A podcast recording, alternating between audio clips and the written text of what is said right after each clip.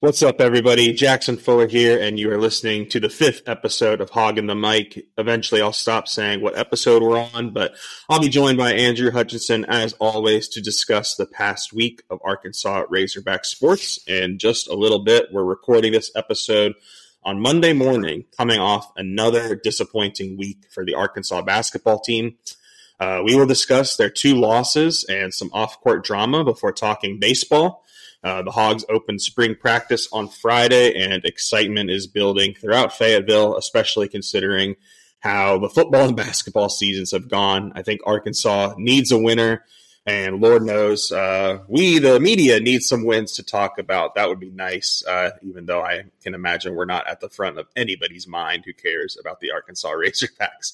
Uh, as always, thank you so much for continuing to listen to this podcast as we try to grow it. Uh, it should be hopefully a fun spring, but we do have some disappointing uh, news to talk about first. So without further ado, let's bring in Hutch and the latest episode of Hogging the Mic.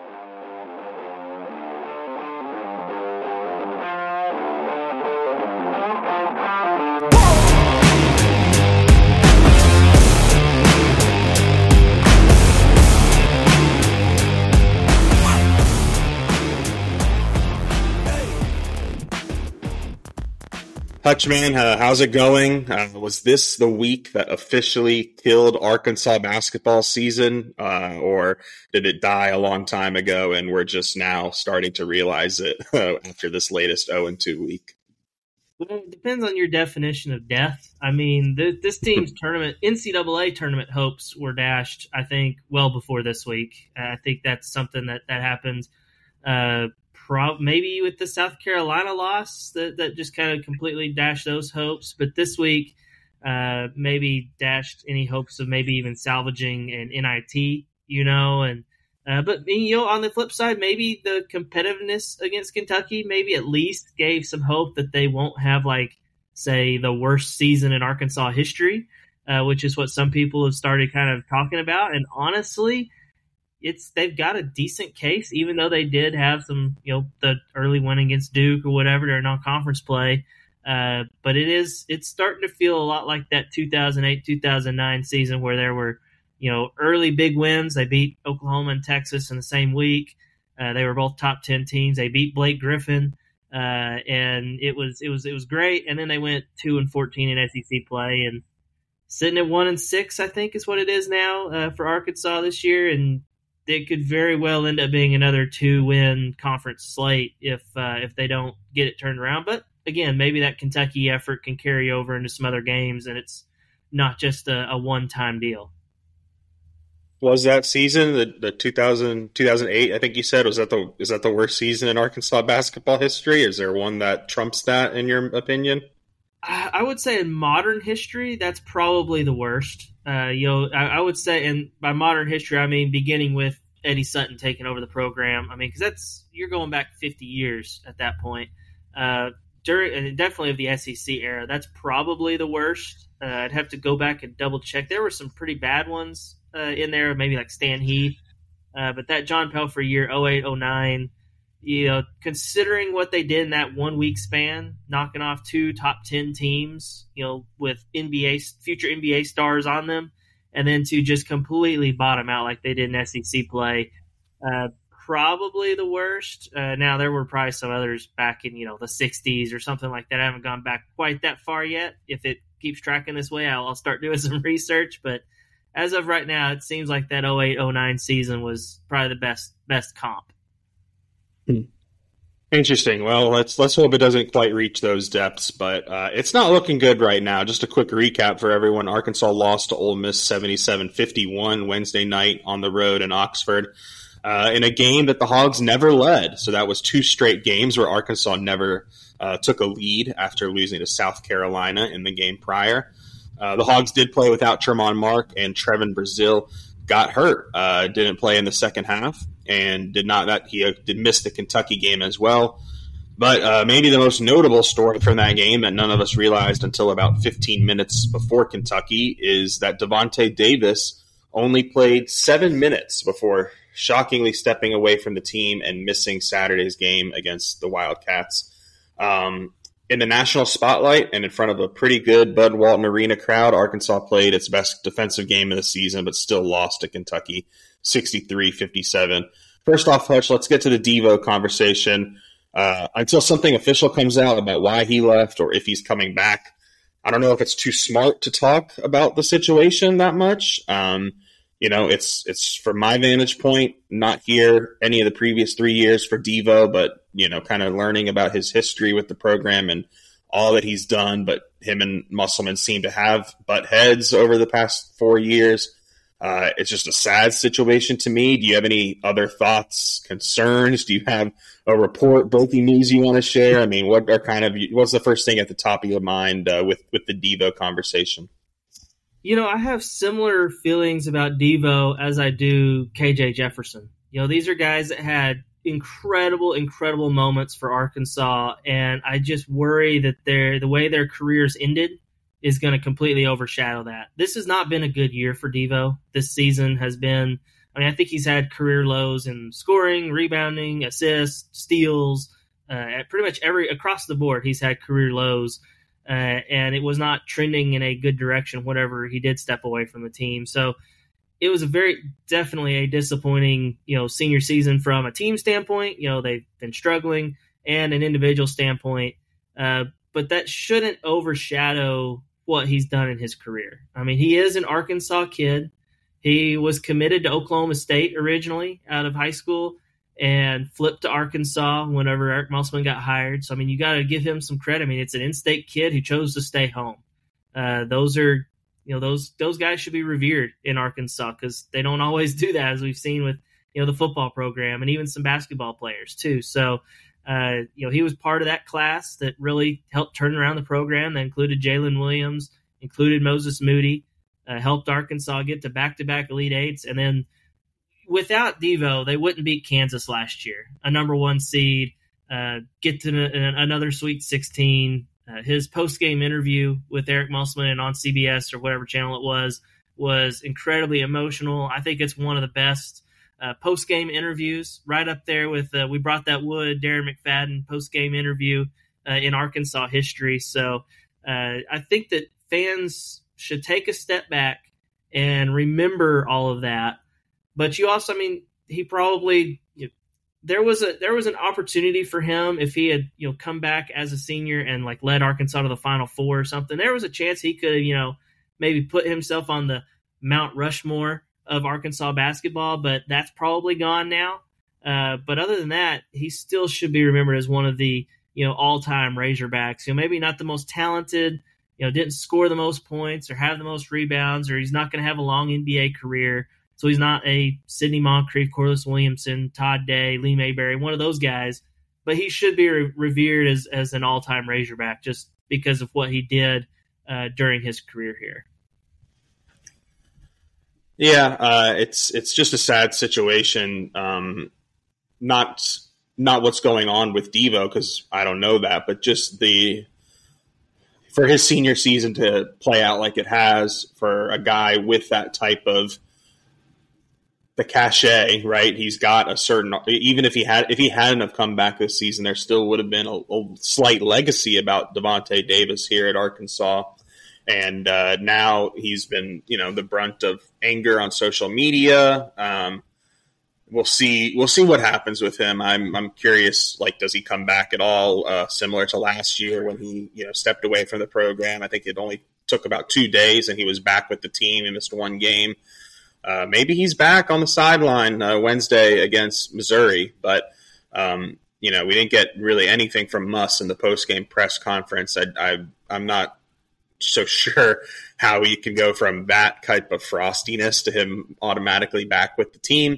Jay Bilas, of course, uh, during the ESPN broadcast, I think he might have used the word AWOL, said he was, you're either all in or you're all out, and he called Davonte Davis all out.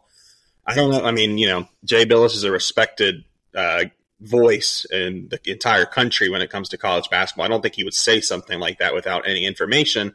But of course, we don't really have that information to say anything that uh, Jay Bilas might get. So sad situation. Um, I hope he does come back and you know at least gets to finish his Arkansas career. I hope the last note on his Arkansas career isn't left the program in uh, late January. So, but we'll see. Who who really knows? Uh, even without Devo, I thought Arkansas played pretty darn well against Kentucky on Saturday. Uh, is there anything you saw aside from effort? Because I think that's the main takeaway that's been coming out of that game. Oh, they played with effort. That's great. You can't bring that type. I mean, I guess you can bring that type of effort every night, but Arkansas just hasn't all season.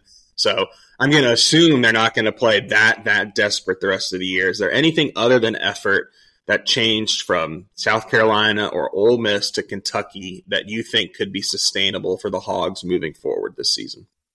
Ah, sustainable. That that's hard to say because they have been just so inconsistent all year, so maddeningly, maddeningly inconsistent. Um, you know, I, I personally was encouraged by the way Makhi Mitchell played. I mean, that was easily his best game of the year. Uh, you know, he still wasn't perfect, uh, but again, he's not again, he's not an NBA player. Uh, he he's a at least last year I thought, in my opinion, a solid college player, and we had not seen that from him this year. Uh, maybe you get that better production, you know, from from your front court with, with the big men led by Makhi, maybe Jalen Graham. I mean, that was an encouraging performance by him. Uh, they all rebounded really well. Uh, I mean, a lot of that has to do with that effort that you were mentioning and it probably isn't sustainable because they did probably come out fired up in front of a big crowd and college game day in town, a top 10 opponent. You know, can they bring that same effort and energy against a winless team in the SEC on the road in Missouri? We'll see. Uh, they they this team has shown a propensity to play down to its competition and play up to its competition. So, uh, but I mean, if the big man that that to me is is something that if they can keep playing better, you know, then I think that that could be something that helps them win a few games and you know avoids the as we were talking earlier talk of worst team ever. So that would maybe be the most encouraging thing I saw from from the Kentucky game. Uh, yeah, I'm, I'm kind of with you on the big men, and I'm actually going to backtrack on something I said last weekend. Um, I think it's time less Trevon Brazile, as as crazy as that is. But look, I mean, there's clearly a offensive drawback when he's not on the floor. I mean, we saw it Saturday. It was eye opening. Just it was very difficult for Arkansas to get good looks, and I think a big part of that was Trevon Brazile wasn't out there spacing the floor. You know, when I mean Chandler Lawson hit a three, but the defense is going to give him threes all night. You know, they they'll close out late and help off of him. Uh, nobody's going to help off of Jalen Graham or Makhi Mitchell uh, when they're standing at the three point line, or excuse me, no one's going to stay uh, with those guys. They are going to help off. So the offense took a hit, but the defense was so much better. And effort aside, I thought they challenged at the rim better. They obviously rebounded better defensively, kept Kentucky for the most part off the offensive glass. I think they actually had more offensive rebounds than Kentucky, if I'm not mistaken. Um, so maybe I think it's I think it, we're at the point of the season where look if Trevon Brazile is healthy, he probably should start, and you should see what you can get from him. And if he's making if he makes three threes in the game, that is such a huge boost for the Arkansas offense. I keep going back to the Duke game that they won without Tramon Mark. Why did they win that game? Well, Brazile made four threes, and that opened up driving lanes for El Ellis. It, you know, that's 12 extra points there for a guy that's really not making multiple threes a game. So, but if he doesn't play well early, I it's hard for me to argue against a combo of Makhi and Chandler or Makhi and Jalen Graham just because of that physicality that they brought against Kentucky. The defensive rebounding was better. And look, Makhi and, and Chandler, I think are I think Trevon's a good shot blocker, but he's not a great rim protector. Uh, if that if that can make sense at all, but uh, I think Makhi and Chandler are just two bigger presences down low that are capable of you know at least making the other team think a little bit more about driving to the basket consistently when those two are sharing the floor together. What do you think about that, Hutch? Yeah, I think so. I think that's accurate. And I mean, Brazile, he is your NBA talent, so it is kind of weird to say, you know, he hurts them or whatever by being out there, but uh, defensively, but he doesn't have the same physicality as those other guys. I mean, Makhi and, and even Jalen Graham uh, and Chandler Lawson, but especially Makhi, the physicality aspect, you know, that's something – we haven't seen most of the year. They've they've lacked in that department, as Eric Musselman likes to tell us all the time. Uh, but they did bring it against Kentucky. Uh, my biggest question though is whether or not they can do that against other teams, you know, or was it just a one time, hey, this is our last hurrah, we're going to rally, we're going to try to, you know, not be embarrassed on a national stage and, uh, you know, then collapse after that. I mean, I think this Missouri game coming up is going to tell us a lot because this is a game you should win. If you if you're Missouri's first SEC win, that's that would be really embarrassing and and really tough because this is one of the games you should be able to win. So I think Wednesday night is going to tell us a lot, in my opinion. Yeah, I think you're right. I think that it's it's time for this team to string together back to back performances with that kind of energy and desire and effort and not not need a college game day or a top 10 team or a raucous crowd. I mean, look, we they they haven't won a road game this year. They a true road game, you know. I know they they won a, a, a one game in the in the Bahamas. Is that their only win outside of Fayetteville? I mean, it's crazy how poorly they've played all season, but especially away from Bud Walton Arena.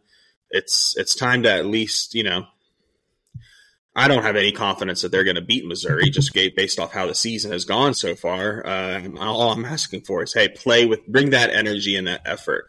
Um, because right now, they're not a good enough offensive team to guarantee any win, no matter who they're playing. And that kind of brings me to my next question, Hutch. I thought it was illuminating in the press conference for the first time this year. I'm pretty sure Muss, like, he singled out the point guard play, like, in a very succinct, obvious way um, we need better point guard play, he said.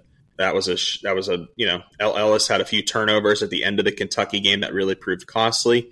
You know, I don't think they win if they take care of the ball, but because uh, they weren't scoring when they did get shots off, but they were it was you know daggers, uh, just uh, paper cuts, uh, death by a thousand paper cuts with those turnovers. What do you think they should do at point guard? Because gosh, it's been a revolving door between Ellis and Menifield and even blocker. I mean, they try and get Tramon Mark to bring the ball up, and I mean, he had three turnovers on Saturday against Kentucky. I mean, where does Muss go at the point guard position right now? Uh, I don't think he has a really good answer. Uh, he didn't have a good answer for us whenever he was asked about it in post game, but I, I, honestly don't know if there is a solution there. Uh, it was telling whenever he, as you said, called out the point guard play, and then whenever I asked about Menifield, uh, he said it was a coach's decision that he didn't play at all. He didn't play a single second. Um, you know, I'm I'm very curious about what they do with Layden Blocker because it seems like even though he's not he's not your a traditional point guard like you you have in El Ellis and Keon Menifield, but things ha- seem to happen good whenever he's out there. I mean, good things happen, and, and they've got he's got a decent plus minus. I feel like I know that stat doesn't tell everything, but it is a pretty decent indicator. So I, am very curious what they do with him if he can become a ball handler, distributor type of type of guy. Um, he is a true freshman, so you worry about that. But his minutes have just been so inconsistent, just wildly inconsistent. Like he'll play a lot and then he won't play. any. I mean, he played I think 17 and 18 minutes in the previous two games, and then played five minutes against uh, Kentucky and they were plus seven, I believe, with him on the floor.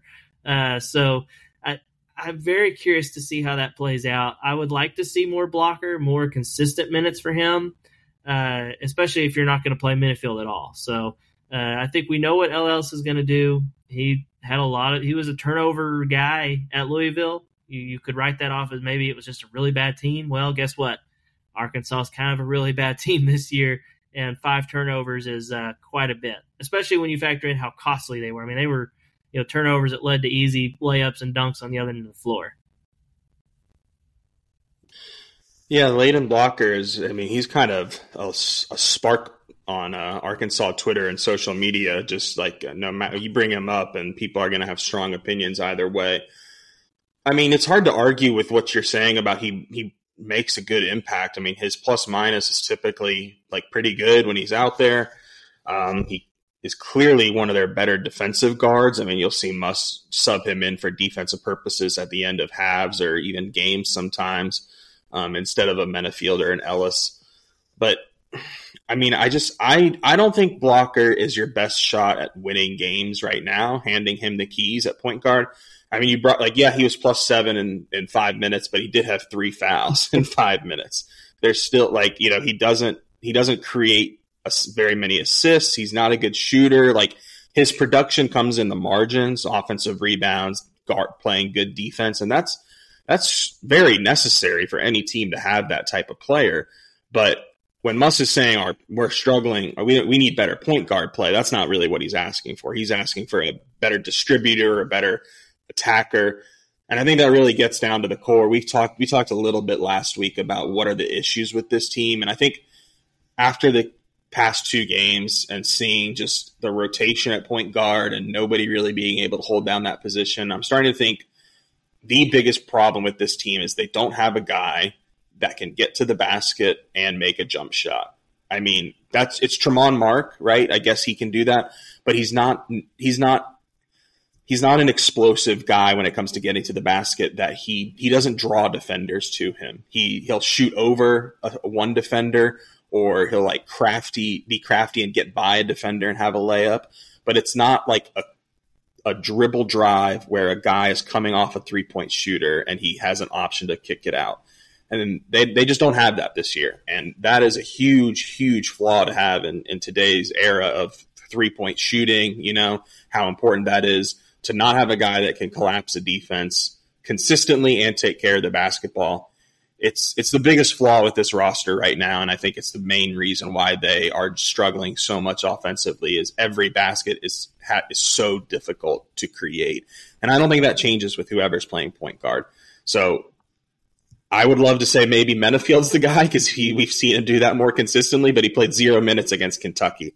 So I don't know. I think I think you're right. It's I'm going to be very interested to see what Musselman does with Layden Blocker then moving forward because look if, Mus- if Musselman's sticking around long term and, and Layden Blocker's your t- one of your top freshmen, it might be nice to kind of hey this season we're not making the tournament let's hand him the keys and and let him learn and grow throughout the season but I get a sense Muss doesn't necessarily think like that, that he's not that forward thinking. Uh, am I right to assume that, that he's going to be grinding and fighting for every win this yeah, season? Yeah, you're exactly right. He's not going to just say, oh, well, let's take our lumps. This season's a lost season. That That's not in his DNA. He's going to fight and try to win as many games as possible, even if they're not going to be that many wins. So uh, I, I'm with you. I think it's it's probably not going to be blocker for all those reasons you laid out.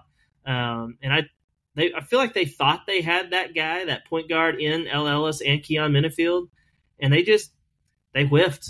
They they missed on their evaluations, and I I really think I think I talked about this last week on the podcast. Like people are always trying to diagnose like what is the issue on this team? Is there something going on in the locker room? Is there something going on? Blah blah blah.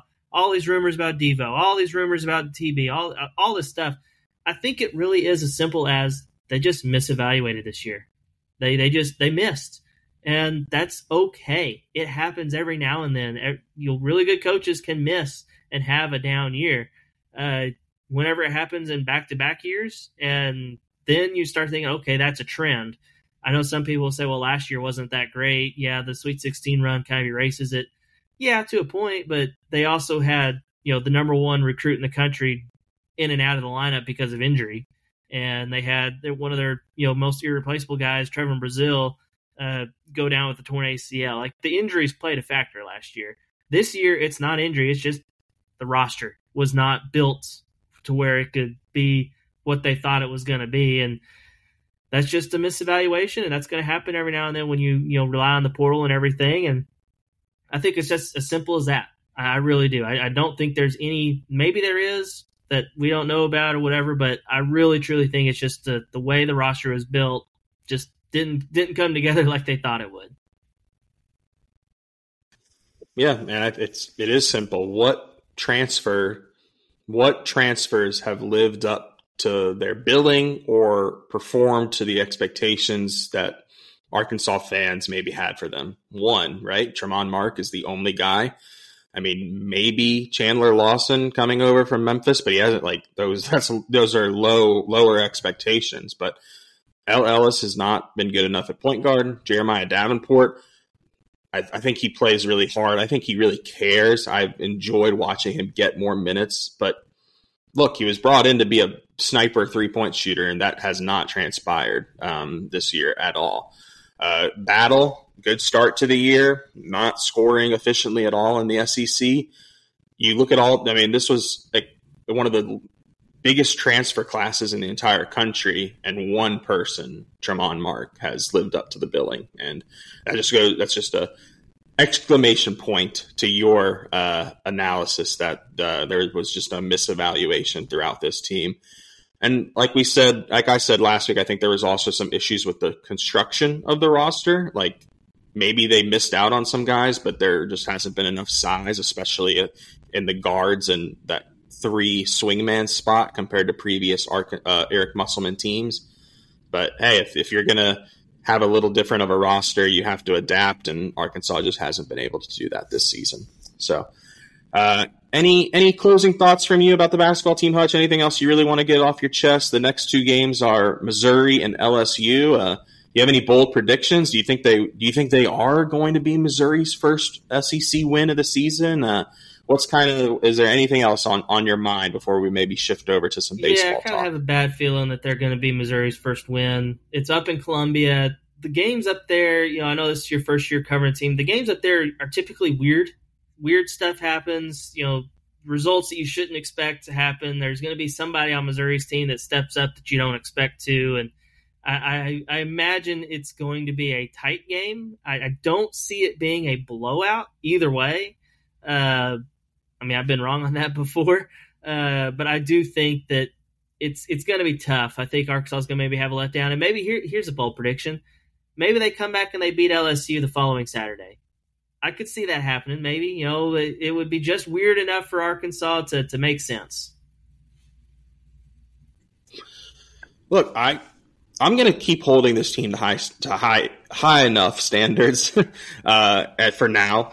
But I look go two and zero. I mean, it's certainly possible. Like if you talk about winnable SEC games, even for how poorly Arkansas is playing, like these are maybe two of the only ones left on the schedule. Uh, I know they're on the road, which is tough, but LSU hasn't played great all season. They've been up and down. I know. I think they're did they win this weekend? I know they've they've they they're coming off a pretty good performance at some point in the SEC recently, um, but they they could go two and zero. Oh. I mean, these are the two of the easy like two of the worst teams that they'll play in the SEC. Not that Arkansas is anything special. So, hey, go two and zero, oh, make the next home game at least something that's uh, worth talking about. But if, imagine if they go zero and two here and they drop to one and eight in the SEC that that next Bud Walton Arena crowd is going to be um, a graveyard. I feel like, but we shall see. Uh, we will, of course, recap those next two games. Oh, and then they have a week off before Georgia. So hey, you win these two, and you get a week to resettle. Maybe maybe the tides are turning, but I have no idea why. I've all of a sudden sprung sprung some optimism here. So let's move on. Uh, not too much else to discuss in Arkansas sports. I would like to continue to shout out the women's team who did go 2 and 0 this week with uh, necessary wins over Kentucky and Missouri. They continue to play without star freshman Taliah Scott, and they look pretty good. Uh, big games coming up this week against Alabama and Auburn as they fight for an NCAA tournament bid. Uh, last time I checked on ESPN, they were a part of the next four out, so not the first four out but they've got plenty of time and winnable games on their schedule, and I think they're starting to play um, some of their best basketball here in uh, the most important stretch of the season. But in other exciting news, the baseball team opened its spring practice slate on Friday. You and I were at Baum-Walker for a scrimmage. Hagen Smith versus Mason Molina on the mound. Gosh, excitement was in the air. I know it's early, but any takeaways from what you saw Friday? Did you go to Sunday's scrimmage? Uh, just you know what are some of your overall thoughts about arkansas and what's your maybe maybe a question you have about this team uh, before the we really kind of dive into season preview yeah discussion. i mean I, I, wasn't able to go out sunday. I'm hoping to be out there today on monday. They're scrimmaging again uh, but i was there friday as you said. Uh, hagen smith really really really really good. Uh, i think that's uh, something we already knew uh, something we expected him to be better, but just seeing it in person was something else. I mean, he was sitting 98 99. He only threw one inning, granted. Uh, he did touch 100 on his final strikeout of Jason Jones. Uh, I know people, you look at his stat line, it's like, well, he gave up a run. Well, it was a solo bomb to Kendall Diggs, who, again, another really good player. Uh, but you take out that, he struck out the other three guys he faced. Uh, I think all three were guys that are either projected starters or guys that could start for Arkansas. So he's not just striking out the the bottom of the the barrel, uh, you could say. And uh, I think that was that was really good to see. I think that maybe the biggest question with Hagen is can he sustain that velocity throughout a five, six, seven inning start? Uh, I don't expect him to do it quite like Paul Skenes did last year. You know, I mean, Paul Skenes his fastball averaged 98 miles an hour. Hagen's the other day averaged 98.5 miles an hour, but that was again one inning. Uh, can he sustain it through? You know, in the that was what made Paul Skenes so incredible last year with LSU is he was pumping 100 miles an hour in the seventh or eighth inning. I don't expect that from Hagen, but again, you don't necessarily have to have that if you're Hagen. He's he's got a good repertoire of pitches. He used his slider to strike some guys out. Uh, he did give up the homer on the slider, but uh, he that's a good pitch. He added a splitter this offseason. We didn't even get to see that. Uh, so I, I, think he's going to be special. Uh, there is a very good chance if the season goes the way I think it's going to go for him, you can be putting him right up there with the Nick Schmidts and Ryan Staneks of the world in terms of best pitchers Arkansas's ever had. Wow, a lot of hype. I, I agree. The stuff looked pretty pretty phenomenal on uh, on Friday. Just I mean, the the ball, the fastball just jumps out of his hand, and uh, it looks even faster than hundred. Uh, it's like it's just there's a, there's a noticeable difference between the ball coming out of his hand and most other college pitchers. Um, man, I think I think we're underselling Kendall Diggs a little bit. Not like uh, too, not like we're being mean about it or anything, but I think just the hype around this team I kind of joked with DVH in the press conference. I said every time a preseason ranking comes out, we see a picture of Hagen Smith. Uh, I think Kendall is could be like a Golden Spikes, you know, nominee to, as we get towards the end of the year. I mean, every scrimmage I've gone to, I think he's hit a home run. To do it off Kendall, that's a lefty on lefty matchup, or to do it off Hagen, excuse me, that's a lefty on lefty matchup. He is there is no doubts within the Arkansas program that that guy is going to have a monster year. And if he can get his average a little bit more up from the past couple years and maintain that power and the slugging and, and just be that middle of the force lineup for Arkansas, hey, if this team lives up to its expectations, it's going to be a lot about the pitching staff, but it's also going to take uh, some really good offense, and he's going to be the heart of it. So I'm could not be more excited to watch Kendall Diggs this year. And what did you think about Mason Molina? I thought he was pretty good on Friday. I mean, there's like I said, there's a clear difference between him and Hagen Smith, but for Mason to be Arkansas's Sunday guy, that's an advantage, man. That is going to be an advantage. Yeah, for sure. Play. I mean, he was he was really good. I mean, through another two scoreless innings. Um, I think between the fall and now that one scrimmage, I think he's thrown like ten innings and given up one hit for uh, in the scrimmages. Uh, now, and he's got a lot of strikeouts. I think he had three strikeouts in two innings. Um, but he also has walked a few guys. That's maybe the one concern you have with him, and maybe something you'd expect out of a guy that's not your Friday guy. Uh, he's not going to be Hagen Smith, uh, but he, uh, I think he walked two, and I think he hit another. Uh, so he does give up. He's a little bit, a little bit wild. If he can can dial that in just a little bit, then he's going to be really, really tough to beat because they people just don't hit him. Uh, I think it's it's not overpowering stuff. His fastball is more low 90s. I think he was like 91, 92 uh, the other day, but he's got a variety of pitches. Uh, he's added the changeup, uh, and or I guess throw tweaked his changeup and is throwing it with more confidence. He did throw it some last year, just not a whole lot. So uh, throw that in with all the other stuff he's got. I think he's like got a curveball and slider as well. Uh, that's a it's a pretty good. If you got a four pitch mix as a starting pitcher in college that, that you're going to be pretty good. So I, I, was I thought it was a very solid outing for him. Uh, maybe not as just electric and like you know you're not leaving there buzzing about his performance, but you want that you want that guy throwing either Saturday or Sunday on a weekend in SEC play. Yeah, and uh, I think that some of your concerns go back to what I said, or not concerns, but just yeah, concerns. Concerns is the right word, right, Hutch? Uh, some of your concerns go back to what I said a little bit last week about I think one of the biggest keys for Hagen this season is he's got to go deep into games. And I think he can, but that's not something that he's done yet at Arkansas consistently. uh, he's got to get to his seventh, sixth, seventh, eighth inning almost every Friday start and set up that bullpen for the rest of the weekend.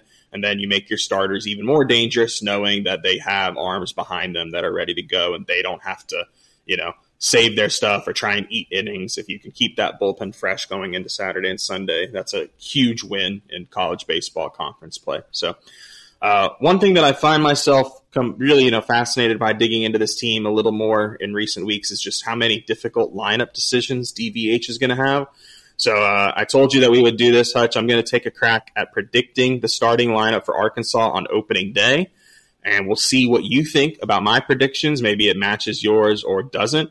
Uh, but how much will this actually matter over the course of a three month season? Probably not much, but I think it's a fun exercise to see where we're leaning and on the couple position battles and maybe just how DVH is going to uh, organize the lineup one through nine. So here we go. Without further ado, here's my starting lineup for Arkansas on opening day. Hutch, tell me what you think. Batting first, I've got Peyton Holt playing second base. Batting second, I've actually got Kendall Diggs in right. Batting third, I've got, I'm going to not pronounce this name right all season, Wehiwa Aloy at shortstop. Batting fourth, Ben McLaughlin, first base. Batting fifth, Jack Wagner, DH. Sixth, Peyton Stovall at third base. Seventh, Hudson White at catcher. Eighth, Jason Jones in left. And ninth, Ty Wilmsmeyer in center field. Hutch, I know I just rattled that off real quickly. If you need me to repeat anything, what do you think of that lineup? And uh, my kind of big choices, I guess, are Hudson White over Ryder Helfrich, Ben McLaughlin winning the first base job, but Jack Wagner also being in the lineup. I think you DH. had in left field. You had did you have who'd you have in left field? Jason Jones. Okay. Jason Jones. Well, I think. Well, first of all, I think you mixed up your Peytons. I think you meant Stovall at second, batting leadoff, Ugh. and Holt at third later in the lineup. Uh, it's okay. If infielders named Peyton, Yep. and honestly, they're both second basemen. That's what's crazy. Both of your second. I mean, they're both incredible second basemen. But yes, um, I would say if, if that's the case, you got Stovall, Diggs one and two. Uh, I don't think Dave is Mhm. going to do that because those are two left-handed. You two of your only lefties, left-handed bats in the lineup. I don't think he's going to stack them. Uh, that's that's why I've got Stovall at Okay. one at leadoff and Diggs in the three spot. Uh, that's if you have Stovall leading off, which is what Dave said the other day in the press conference. So kind of why you pencil him in there right now. Uh, will he? Yeah, that's that's where my that's where my mistake was. I should Yeah. I just need to flip those two guys. Stovall at leadoff and Holt uh, batting Yeah, sixth so behind Wagner. I, I, So- I I've got Holt batting up in the in the two hole, uh, just because that way he's a he's a right handed Mm. bat. He can mix he can put him between Stovall and Diggs, have a righty in there. Uh, I've got Aloy batting cleanup. Uh, I've got White also winning the catcher battle for opening day. Uh, he I could I could see a scenario where he uh, where Helfrich ends up winning the job at catcher and White is going to stay in the lineup somewhere. Maybe he DHs, maybe he plays some first base. Uh, but I think the way the way they got Hudson White to come to Arkansas is they told him, "Hey, we'll let you catch full time," and so they're going to at least fulfill that promise, I believe, on opening day. Let him start. Uh, I've got Wagner batting sixth, McLaughlin batting seventh. Uh, I've got Wagner winning the job at first uh, with McLaughlin batting DH. Uh, I've got Wilmsmeyer batting eighth and in center. And then I've got Will Edmondson winning the job in left. I know, I feel like the coaching staff really, really wants Jason Jones to win that job. I think they, and he's he's a natural infielder, but I think he's athletic enough. He can play in the outfield. That's not the concern. It's whether or not he can be consistent enough offensively. And I just, I'm not sold on him yet. I know the potential is there. Everyone remembers him. You know, at one point he was a top 10 prospect in his class. Uh, he's got power at the wazoo. He had a home run last year, Jackson, in the in scrimmage that had a, a 117 exit velo. Just ridiculous power. But he also strikes out a little bit. I say a little bit, a lot. Um, doesn't hit for the average that you want, but maybe it depends on whether or not they are fine with a guy who maybe hits 240, 250 with 10 home runs, or they want somebody, I think Will Edmondson would hit higher, have a higher batting average, um, but he doesn't have as much power. He doesn't walk a whole lot. Um, that's maybe Will Edmondson's biggest concern. I, I, honestly think Edmondson could be a leadoff man uh, if he would walk a little bit more. He doesn't really work the count, but he just puts the ball in play because he doesn't strike out a whole lot either. Uh, and he also is a, a pretty good runner. Uh, got a, has a lot of stolen bases through JUCO and summer ball and stuff. Uh, now he did have a, a, base running blunder on uh, I guess it was Friday when he didn't score from second on a single. He held up and didn't read it well, but uh, again, that's just one one instance. So I, that's why I've got Will Edmondson uh, batting ninth, is because he's kind of like a leadoff guy, and Dave kind of likes having a leadoff like guy in that nine hole because it's kind of like a second leadoff guy. So that's why I got him down there, and, and I've got him winning the job in left. Uh, maybe the biggest difference between you and I is that you've got Jason Jones, and I just I'm not 100 percent sold on him yet. I hope he's as good as we think he's going to be. He lives up to the hype, but uh, I'm just I'm not quite there yet. Interesting. I think Jason Jones, uh, whew, if he's not starting opening day, that's I. I for some reason I, I have a harder time seeing him working his way into the lineup than I have of work of seeing him work out of the lineup or you know uh, Edmondson working his way into the lineup. I think it would be I think it'd be smart for Dave if this is the guy that you want to win the job.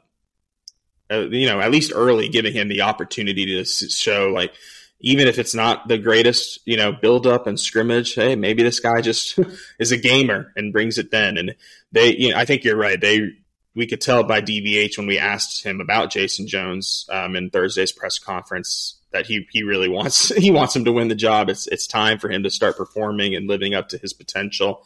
And uh, I I would be I would be disappointed not to see him in that starting lineup opening day. But hey, I mean, wins are important whether they come in February or April. So if DVH thinks that Arkansas is a better team and has a better route to victories with uh, Jason Jones on the bench, then who are we to who am I to question uh, that approach? Uh, I will be interested to see. I, you're right. Now that I'm thinking about this lineup, it, he wants to go that lefty righty lefty or just alternate those guys and he did say Stovall was going to be the leadoff guy, so that probably slots Diggs in at the three hole. I like. I would love to see Diggs bat second, just and give him as many many at bats as possible. But if you want to alternate the you know righty lefty, I don't know if that's that's probably not possible with Stovall batting leadoff. So, uh, I think that's it, Hutch. I mean, anything else that you, you want to get on, you know, talk about with the baseball team? Uh, I do have a, a, work meeting to run to, but I could be a, a, couple minutes late. Or what do you? I think, but I think we're pretty good for today's I recap. So. I think maybe uh, one other think? name to mention is possibly working his way in there is Ross Lovich, transfer from Missouri. He had a good get, a good scrimmage on Saturday, mm. a couple of hits. I think he hit a home run. Uh, maybe he's a guy that if he heats up, had a really slow fall, did not really produce, but he was also banged up. Uh, if he's fully healthy and actually can produce, he's a guy that's played in the SEC before. Uh, maybe he is a guy to kind of a, a, dark horse to win that job and left. That that would be one name to to kind of watch as uh, that we didn't mention earlier. Good stuff, and we will know soon enough. Uh, the baseball season is somehow fewer than three weeks away. Uh, James Madison will be coming to Fayetteville in not too long of a time, and we'll uh, all have some optimism again in our lives uh, covering the Arkansas Razorbacks program. So, another fun episode, Hutch. Uh, tell the listeners where they can find you on social media yep, so and where they can read your Hutch work on Twitter slash X. You can find all of my stuff. I tweeted out there, but you can also go directly to bestofarkansassports.com and check it all out there, free, no paywall. Uh, check it out uh, uh, at bestofarkansassports.com. Awesome. And everybody can find me on Twitter slash X at Jackson Fuller 16 and read my stuff at swtimes.com as part of the USA Today network. And uh, we will be back with another episode next Monday, recapping the upcoming basketball week that involves games against Missouri and LSU. And maybe we'll have some more intel about the baseball team with some more scrimmages over at Baum-Walker. I'm also going to try and get out there today on Monday and uh, maybe we can drop some nuggets for the listeners, whoever's listening. So thanks, Hutch. Uh, I don't know when I'll see you again because uh, there is no home basketball game, but maybe today. And uh, we will talk again very soon, sir.